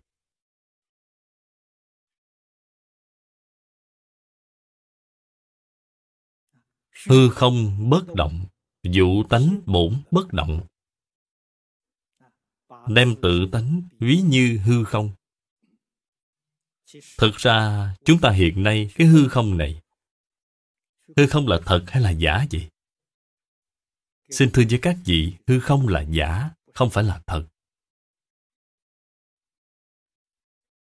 Người thế gian luôn cho là tất cả hiện tướng này là giả, hư không không phải giả. Bồ tát thiên thân ở trong bách pháp minh mông luận. Đem hư không xếp vào trong pháp vô vi. Không có xếp vào pháp hữu vi. Pháp hữu vi là có sanh, có diệt. Sao gọi là pháp vô vi vậy? Pháp vô vi là bất sanh, bất diệt. Pháp vô vi có sáu cái. Nhưng mà các vị phải biết, ngoài chân như vô vi, một cái đó là thật ra năm loại khác còn lại là tương tự vô vi. Không phải là vô vi thật, là tương tự vô vi. Vì sao vậy? Bởi vì hiện tướng sanh diệt của nó, chúng ta không nhìn thấy. Sự biến đổi nhân sự thế gian, chúng ta nhìn thấy. Thực vật ra hoa hoa nở, hoa tàn, chúng ta nhìn thấy. Ruộng hóa nương dâu, chúng ta cũng nhìn thấy. Biết toàn bộ tất cả hiện tướng đều đang biến đổi. Nhưng mà hư không? Hư không của ba ngàn năm trước với hư không ngày nay của ba ngàn năm sau dường như không có biến đổi gì. Quả thật nó là không có biến đổi rồi. Nói thật ra, sự biến đổi của nó chúng ta không cách gì phát hiện ra được. Hư không? Nó cũng là có sanh diệt, là có khởi diệt. Nếu bạn không tin, đây là có thí dụ bạn có thể thể hội được. Bạn nằm mộng. Bạn thử nghĩ xem cảnh giới trong mộng của bạn có hư không hay không vậy? Sau khi tỉnh mộng, cảnh giới trong mộng không còn nữa, hư không trong mộng đi đâu rồi? Hư không cũng không có. Thế là bạn liền biết chúng ta ngày nay cái hư không này là do vô minh biến hiện ra. Vô minh là tướng tối, cái gì cũng không biết. Cái gì cũng không biết là một vùng đen tối. Ngày nay bầu trời của chúng ta là kiểu như vậy. Một vùng đen tối Bạn xem Bạn đem mặt trời, mặt trăng và đèn lấy đi rồi Hư không sẽ như thế nào vậy? Một vùng đen tối. Vì sao vậy? Vô minh mà.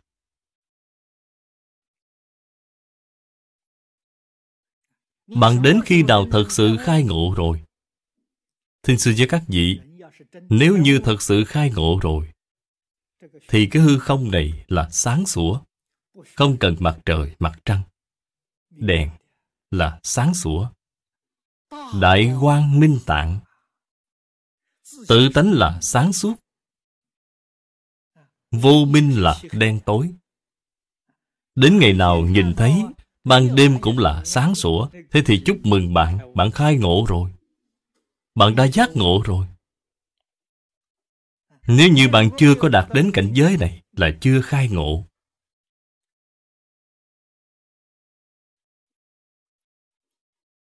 Khi trong tâm không có vọng tưởng phân biệt chấp trước thì tâm là một mảng quang minh Cảnh giới bên ngoài là sáng sủa, minh bạch Vừa khởi một mảy may phân biệt chấp trước là không được rồi.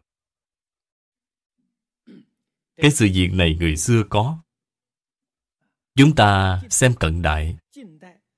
Cận đại niên phổ hòa thượng hư vân. Cái này hiện nay ở hải nội hải ngoại lưu thông rất rộng rãi. Các vị thử xem bạn liền biết. Lão hòa thượng hư dân đã từng có một câu chuyện như vậy. Bản thân Ngài ở âm tranh trên núi Âm tranh với chùa còn có một khoảng cách. Thông thường đi bộ có thể phải đi một giờ, nửa giờ đồng hồ. Lão Hòa Thượng có lẽ là đi đến cái chùa này, không biết là đi làm việc gì. Sau khi làm xong rồi, liền trở về, đại khái là đã đến lúc hoàng hôn. Tâm Ngài rất định, đi từ từ trở về nhà. Nhưng mà đi cả buổi trời đã tối rồi. Trên đường gặp hai vị đồng tu trước mặt đến là người quen. Hai người này cầm theo đèn lồng. Gặp lão hòa thượng thì cảm thấy rất kỳ lạ. Trời tối như vậy mà lão hòa thượng một mình đi trên đường, không có cầm đèn. Lão hòa thượng nghe thấy câu nói này thì trời lập tức liệt tối lại. Họ không có nhắc nhở Ngài, Không có nói câu nói này. Lão Hòa Thượng là duy trì. Ví dụ ngày 5 giờ chiều ra đi Ngài chính là trạng thái của 5 giờ chiều đó. Ngài không có cảm thấy trời tối, Ngài thấy rất rõ ràng. Nhưng mà người ta vừa nói với Ngài là trời tối rồi, Thì lập tức liền tối ngay. Đây là chứng minh Trời tối là giả Không phải là thật là do vô minh biến hiện ra. Có thể thấy tâm lão Pháp Sư rất thanh tịnh. Vào lúc này, Ngài phá vô minh. Phá vô minh hoàn toàn không có cái ý nghĩ tâm tôi rất thanh tịnh, tôi phá vô minh, thế chính là vô minh rồi. Nhất định không có khởi tâm, động niệm, nhất định không có vọng tưởng chấp trước. Đây là chúng ta từ trong cái cảnh giới này của Lão Pháp Sư có thể thể hội được là hư vọng, hư không. Cũng không phải là chân thật.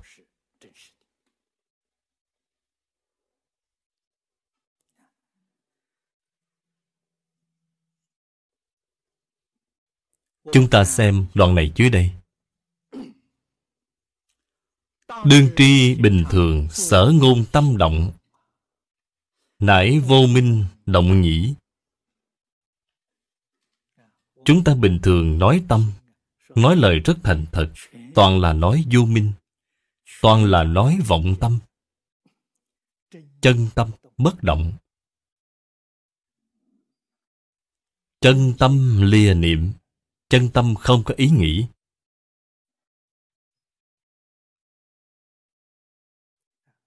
Vô niệm, cái niệm này cũng không có. Đó là chân tâm. Chúng ta bình thường nói tâm của bạn, đó cũng là vọng tâm. Vọng tâm mới khởi tâm động niệm. Vọng tâm mới hàng ngày khởi vọng tưởng. Một cái ý nghĩ sinh, một cái ý nghĩ diệt, gọi là tâm sanh diệt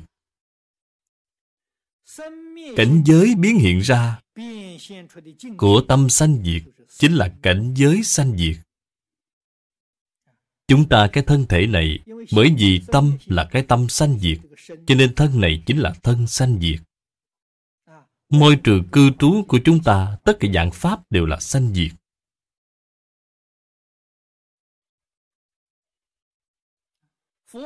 Phật và đại bồ tát chứng được tâm tánh. Tâm tánh bất sanh, bất diệt cho nên thân của họ cũng bất sanh bất diệt. Chúng ta xem thấy kinh vô lượng thọ. Đặc biệt là 48 nguyện của a di đà phật. Vừa mở đầu, liền nói với chúng ta, người trong mười phương thế giới giảng sanh về thế giới tây phương cực lạc, thân tướng họ có được là giống như a di đà phật vậy.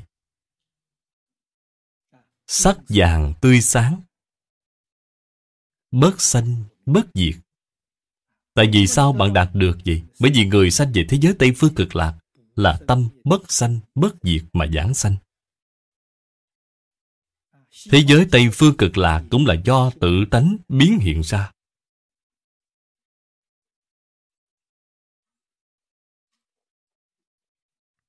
Và người hiện đại.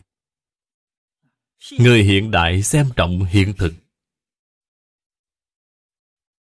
Thật sự mà nói, người học phật chúng ta nhìn những người xem trọng hiện thực đó là hoàn toàn trái ngược với hiện thực. Họ làm sao có thể biết hiện thực được? Cái gì là hiện thực nhất vậy? Người không già là hiện thực nhất. Không sanh bệnh là hiện thực nhất. Không chết là hiện thực nhất. Năm nào cũng là 18 tuổi là hiện thực nhất. Họ không làm được Có thể thấy, Họ không biết hiện thực Những sự việc này có thể làm được hay không? Có thể làm được Làm thế nào? Tâm thanh tịnh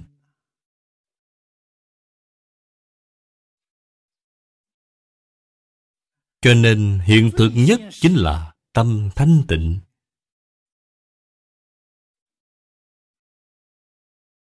Tâm thanh tịnh rồi thì thân liền thanh tịnh. Hiện nay thân thể có bệnh, không sợ. Bệnh từ đâu mà ra vậy? Từ không thanh tịnh mà ra. Tâm hồi phục thanh tịnh rồi thì cái thân thể này không cần khám bệnh, không cần uống thuốc, tự nhiên là khỏe thôi. thể chất liền biến đổi liền hồi phục về bình thường. Tâm thanh tịnh biến hiện ra là bình thường. Tại vì sao đem bình thường làm cho loạn lên vậy? Là vọng tưởng. Vọng tưởng thật sự là hại người. Vọng tưởng đang quấy phá phá hoại hết sinh lý bình thường. Cho nên mới sanh ra là biết bao nhiêu bệnh tật.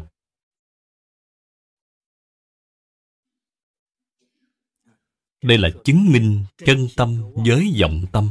Chúng ta nhất định phải hiểu rõ, phải sáng tỏ. Vọng tâm chính là vô minh đang động. Do thử cánh khả liễu nhiên Đảng năng bất thủ ư tướng Như như bất động chi bổn tánh Đương hạ tiện hiện Bổn tánh hiện tiền Thân chính là thân Phật.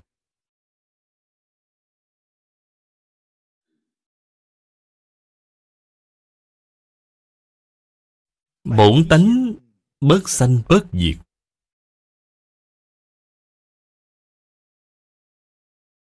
Bổn tánh không dơ không sạch. Bổn tánh không đến không đi.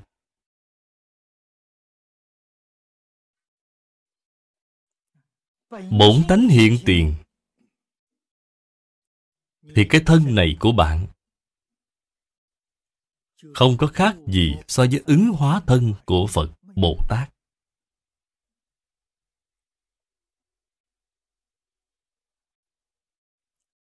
Thật sự được đại tự tại. Thực sự được chân giải thoát. Giải thoát chính là chúng ta ngày nay nói là tự do tự tại.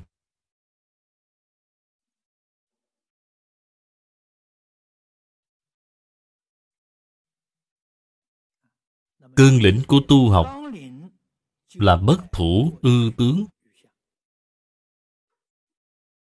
Bất thủ ư tướng chính là buông xả. Buông xả rất khó.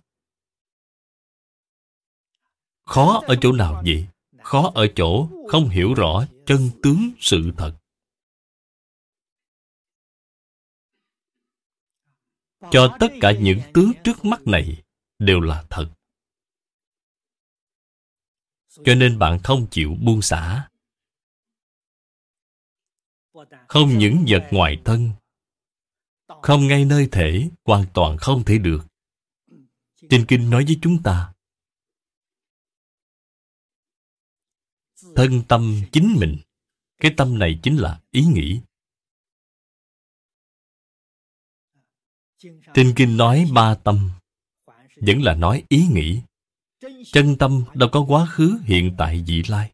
Không có. Vọng tưởng mới có quá khứ hiện tại vị lai.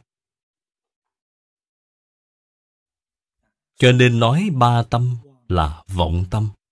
Vọng tâm không thể được. Cái vọng tướng mà vọng tâm hiện nay cũng không thể được. Thân tâm thế giới đều không thể được.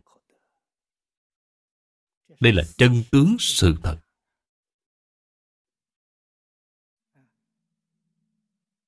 Phật nói với chúng ta những lời này không phải tiêu cực. Nếu như bạn cho rằng Phật nói những lời này là tiêu cực, thế là bạn quá đổi sai lầm rồi. Phật nói những lời này thật sự là vô cùng tích cực.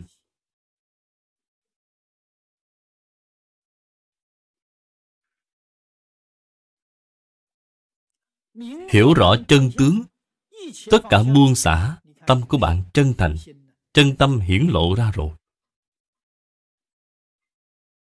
Đối với người, Giới sự, Giới vật Đều là dùng chân tâm, Không phải dùng vọng tâm.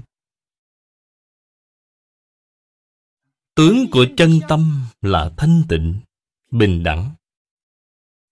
Tác dụng của chân tâm là đại từ, đại bi.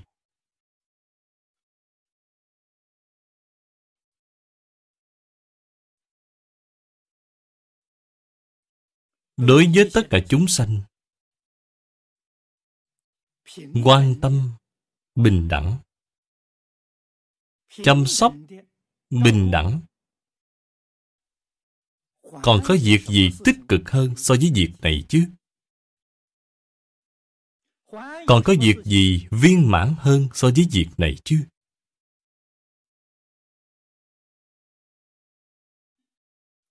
Đây mới là phước huệ song tu chân thật.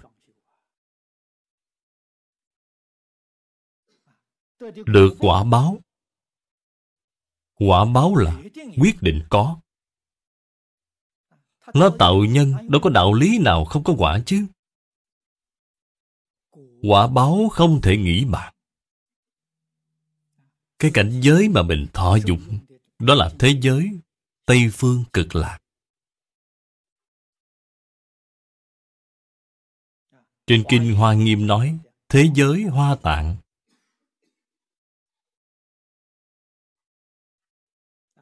Thế giới hoa tạng, thế giới cực lạc Không phải do con người kiến tạo nên. Là tánh đức bộc lộ ra Một cách rất tự nhiên.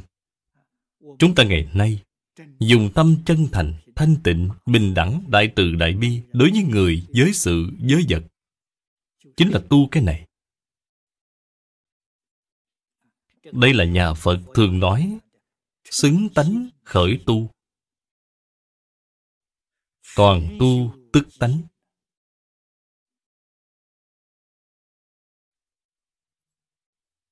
Phần trước tôi qua với các vị rồi. Toàn bộ tất cả hiện tướng là gì? tướng tương tục nghiệp nhân quả báo. Bạn hiện nay làm là nhân. Viên mãn như vậy nhân thù thắng tốt đẹp như vậy, thì hiện tướng tương tục đương nhiên là thù thắng nhất, hoàn mỹ nhất. Cái hiện tướng thù thắng nhất, hoàn mỹ nhất này chính là nhất chân pháp giới, chính là thế giới cực lạc, chính là thế giới hoa tạng. Vậy là phật dạy cho chúng ta nhi sanh kỳ tâm.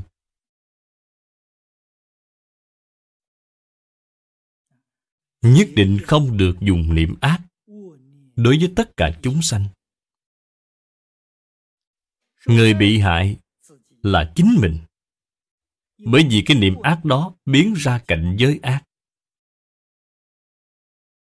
Nhất định phải nhớ thật kỹ, toàn bộ tất cả tướng cảnh giới là từ tâm tưởng sanh. Tâm địa lương thiện, thể hiện cảnh giới thiện tâm bất thiện thì hiện cảnh giới bất thiện.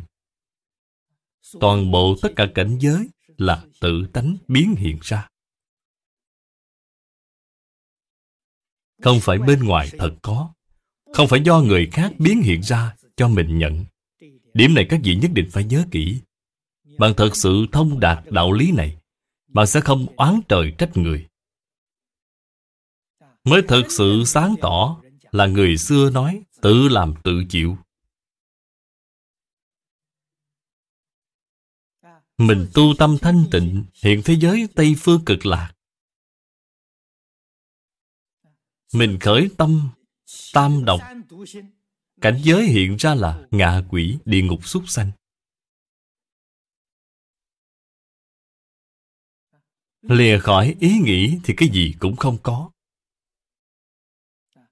tất cả pháp từ tâm tưởng sanh. Trên kinh hoa nghiêm gọi là duy tâm sở hiện, duy thức sở biến.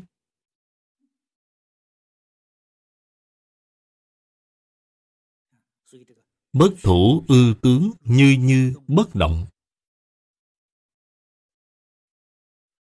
Cái ý nghĩa này nhất định phải thể hội cho được.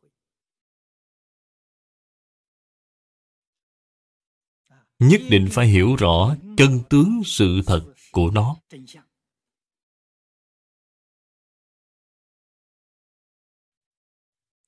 Chỉ cần có thể không thủ đối với tất cả pháp, cái gì ở chỗ này phải nhớ kỹ, không thủ không phải không cần. Nếu như bạn nói không cần, bạn lại sai rồi lại rơi vào bên cái tướng phi pháp đó rồi. Không thủ là không nên để ở trong tâm.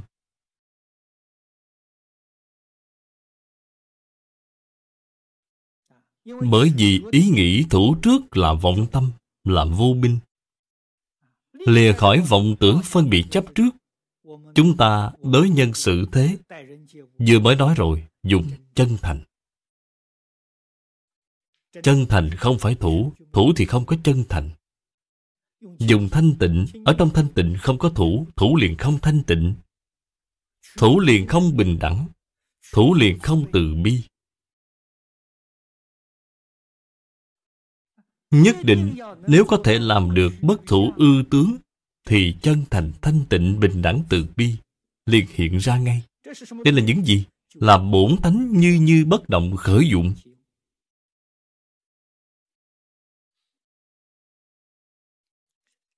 Là ngay đó. Cái chân thành thanh tịnh bình đẳng từ bi đó có cần học hay không?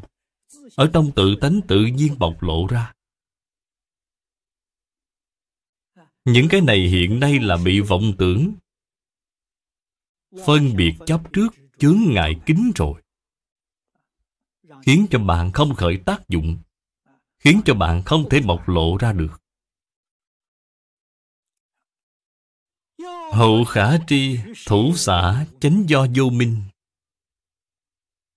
Nhi vô minh, bổn thị huyển tướng. Nhiên tắc bất thủ, ư tướng. Đương hạ tiện như như bất động.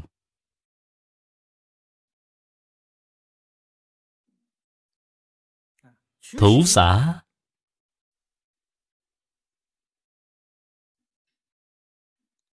Vẫn là chưa có lìa khỏi vô minh. Cái ý nghĩa này lại còn sâu hơn một tầng. So với phía trước lại không dễ hiểu. Phía trước dạy bạn Mất thủ ư tướng.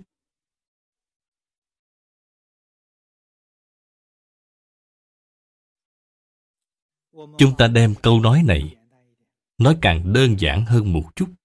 Tôi thường nói không khởi tâm, không động niệm, không phân biệt, không chấp trước. Bạn nhớ kỹ bốn câu nói này của tôi. Đối với người với việc thường xuyên nhớ là tôi không phân biệt, không chấp trước. Thử hỏi bạn có phân biệt chấp trước hay không vậy? Bạn nói bạn không phân biệt là bạn đã chấp trước rồi. Là bạn đang phân biệt rồi. Bạn nói bạn không chấp trước là bạn đang chấp trước. Chấp trước cái gì vậy? Chấp trước cái không chấp trước. Phân biệt cái không phân biệt bạn lại sai rồi. Đây chính là cái ý nghĩa này. Nếu như bạn không biết, thủ xã đều rơi vào trong vô minh. Thủ tướng sai rồi, không thủ cũng sai rồi. Cái sự việc này rất khó. Cần thể hội cái ý nghĩa này. Không cách gì ngôn truyền được. Bạn phải hiểu được cái ý nghĩa này. Bạn mới nói rồi. Sau khi lìa khỏi thủ xã, cái bộc lộ ra là chân thành, thanh tịnh, bình đẳng từ bi.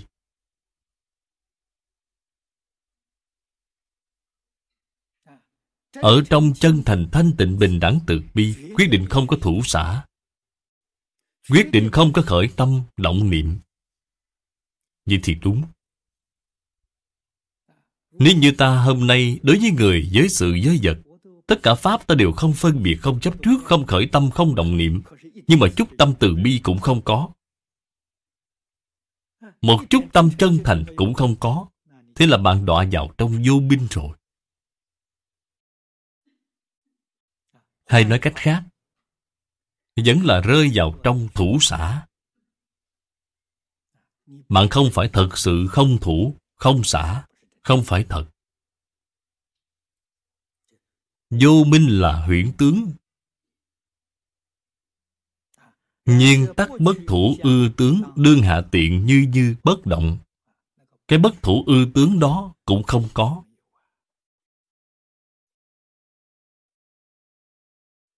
Đó là tình trạng gì vậy? Chính là chân tánh hiện tiền viên mãn. Chân tánh hiện tiền viên mãn chính là như như bất động. Nhưng mà như như bất động chỗ này, bạn lại không được xem là cứng nhắc. Như như bất động giống như đá vậy, giống như gỗ vậy, là không phải vậy.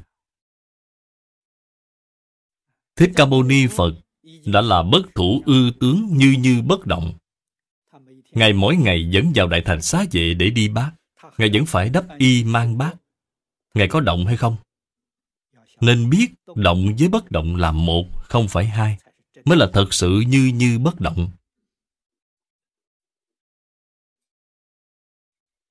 Đây là chỗ khó hiểu nhất.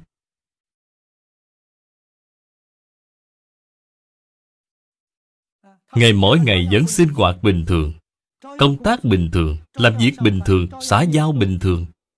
Ngày làm sao như như bất động vậy? Ngài quả thật là như như bất động. Chính là tôi vừa rồi mới nói. Ngài sinh hoạt, làm việc xã giao, đối nhân xử thế, đều là dùng một lòng chân thành, thanh tịnh, từ bi.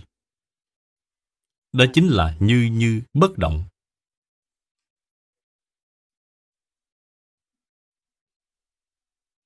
Cái ý nghĩa này thật sự là càng giảng càng sâu càng giảng càng khó thể hội. Bạn thật sự có thể thể hội được rồi. Mới biết là tự tánh khởi dụng. Đây là cảnh giới của phật bồ tát. Là cảnh giới vốn dĩ đầy đủ của chính chúng ta, không phải đến từ bên ngoài. Chúng ta là đánh mất hết cái thù thắng sáng suốt tốt đẹp này rồi. Hôm nay là giảng qua cho bạn, bạn cảm thấy ngạc nhiên. Thật ra đây là việc rất bình thường.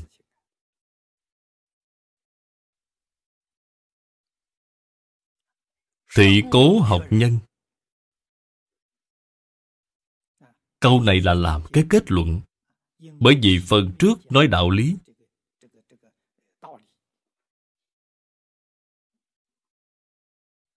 Người tu học bát nhã, Đương ư bất thủ thượng, Thống hạ công phu. Bất thủ chính là vô trụ. Phương khế chân như. Trí giữ lý minh giả. Minh chính là hợp nhất. Cho nên người sơ học, Dụng công ở chỗ nào vậy? Phải ở vô trụ, ở bất thủ Vô trụ bất thủ chính là buông xả. Tôi năm xưa học Phật, vừa mới tiếp xúc Phật Pháp, tôi được xem là vô cùng may mắn. Tôi vừa tiếp xúc Phật Pháp, khoảng một tháng, tôi liền quen biết Đại sư Chương Gia. Cái mà Thầy đã dạy cho tôi đơn giản rõ ràng.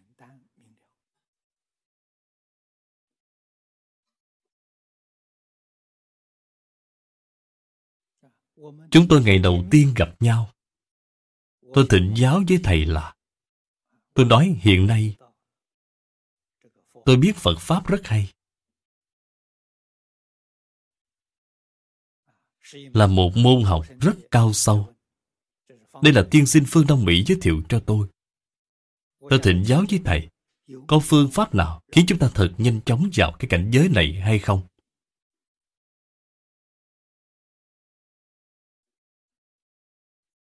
Tôi đưa ra cái vấn đề này với thầy.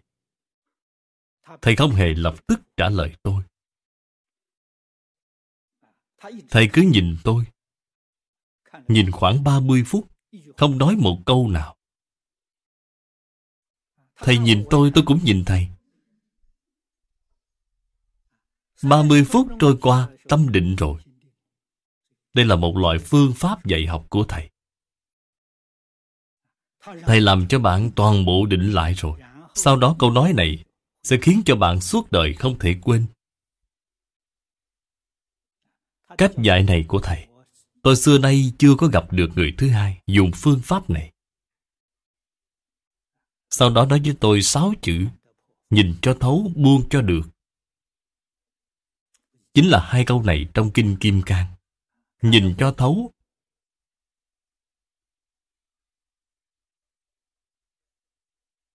chính là trong kinh kim cang nói tất cả pháp hữu vi như mộng huyễn bọt bóng buông cho được chính là bất thủ ư tướng như như bất động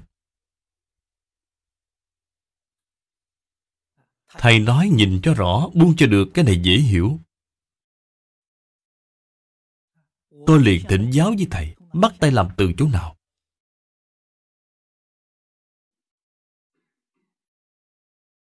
Đại khái lại dừng khoảng 7-8 phút, Không có dài dòng như lần trước.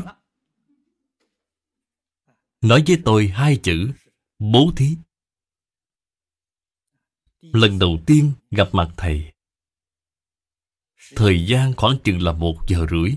Chỉ nói mấy câu này. Cho nên, bầu không khí đó cũng giống như trong định vậy.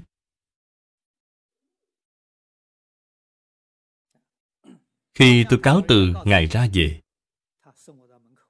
Thầy tiễn tôi ra cửa.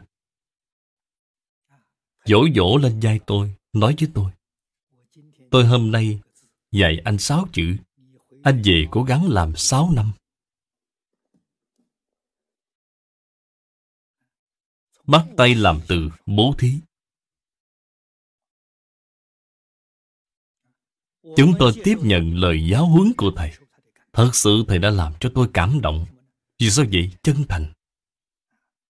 Tôi vừa rồi mới nói, Chân thành thanh tịnh bình đẳng từ bi, Hoàn toàn bộc lộ ra.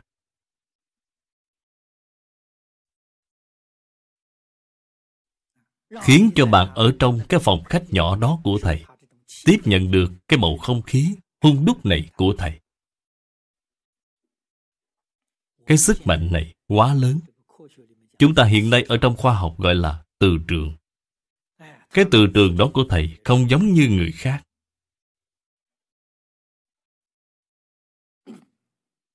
Cho nên thật sự là trở về học bố thí Thật sự là làm 6 năm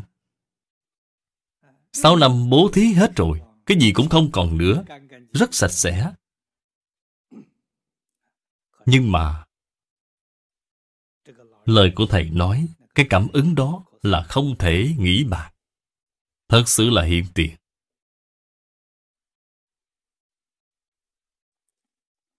Cho nên nhất định phải làm Phải cố gắng hạ công phu Ở trên bất thủ. Chúng ta là phàm phu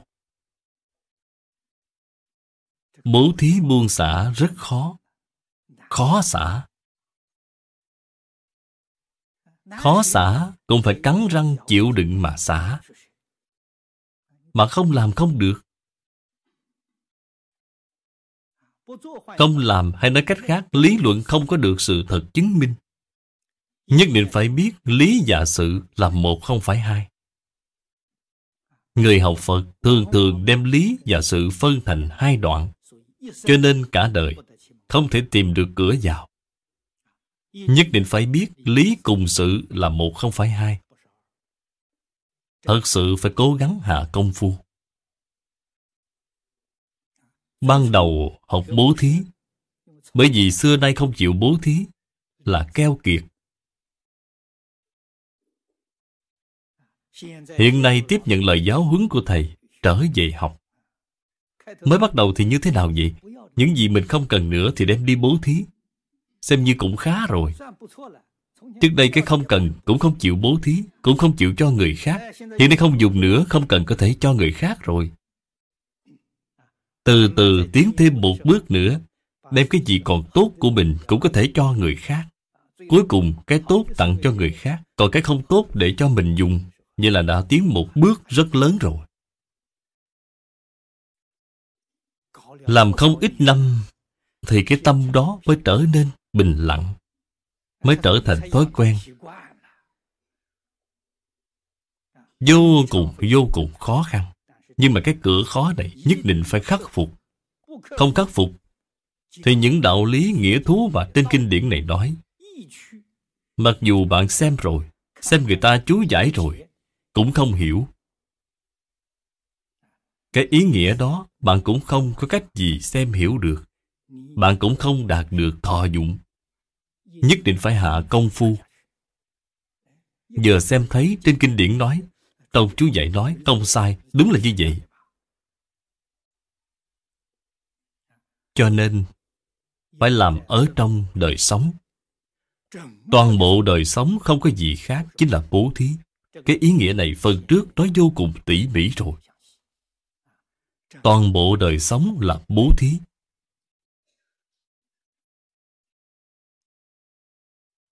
Ở trong đời sống thường ngày Từ sớm đến tối Mỗi ngày làm việc, xã giao Đối nhân sự thế thấy đều là Bố thí thấy đều là sáu ba la mật. Bạn chỉ cần làm như vậy. Trên kinh nói là Như như bất động như như bất động chính là chân như Phương khế chân như Đến lúc này, trí huệ đã khai rồi. Là giống như Đại sư Lục Tổ Huệ Năng vậy. Thường sanh trí huệ. Lục Tổ lúc ngày gặp ngũ tổ trong tâm đệ tử thường sanh trí huệ. Bạn là thường sanh trí huệ rồi. Cái cuộc sống thường sanh trí huệ là dễ sống rồi. Thật sự là hạnh phúc, mỹ mãn, tự tại, vui vẻ. Tương lai sau này đi gì đâu Biết rất rõ ràng Rất minh bạch Thật sự là liễu sanh tử ra khỏi tam giới bạn không chịu làm thì học phật là uổng công không có tác dụng gì. Nhất định phải chăm chỉ, nỗ lực, cố gắng hạ công phu. Tức là cố gắng làm, không làm không được. Học rồi, lập tức phải dùng cho được. Là phải đem nó biến thành đời sống hành vi thực tế của chính mình. Chúng ta mới thật sự được thọ dụng. Được rồi, hôm nay chỉ học đến đây thôi.